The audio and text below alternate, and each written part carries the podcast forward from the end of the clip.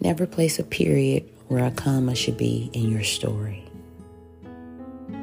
Never place a period where a comma should be in your story.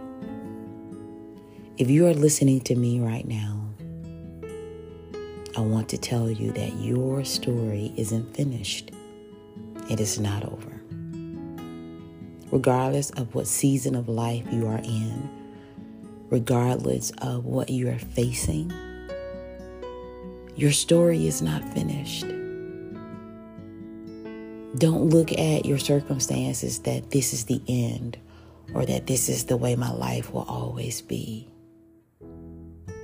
Don't put a period. Don't stop going. Don't stop reaching for it. Don't stop believing for it because you feel that it's over. There is still so much more that God wants to reveal in your life. So erase the period and put a comma. A comma means that you might have to pause, you may have a delay, you may have to yield or go through something hard or go through some dark season or face some uncertainty. But a comma sometimes just means you have to slow down, adjust, regain your footing.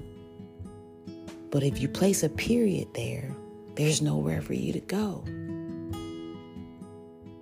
You're making a stop. You're making a decision that this is the way my life will be. This is what I'm going to accept. So I want to encourage you today erase the period, place a comma. And if you need to adjust, adjust. If you need to slow down, slow down. If you got to go through something that you don't know how it's going to turn out, keep going because there is so much more to your story. There's so much more God wants to reveal to you. And I'm excited for you, just like I'm excited for myself. Because I know that there is so much more left to be revealed in my life, in your life.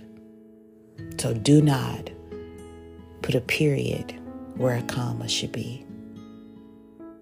Stay motivated.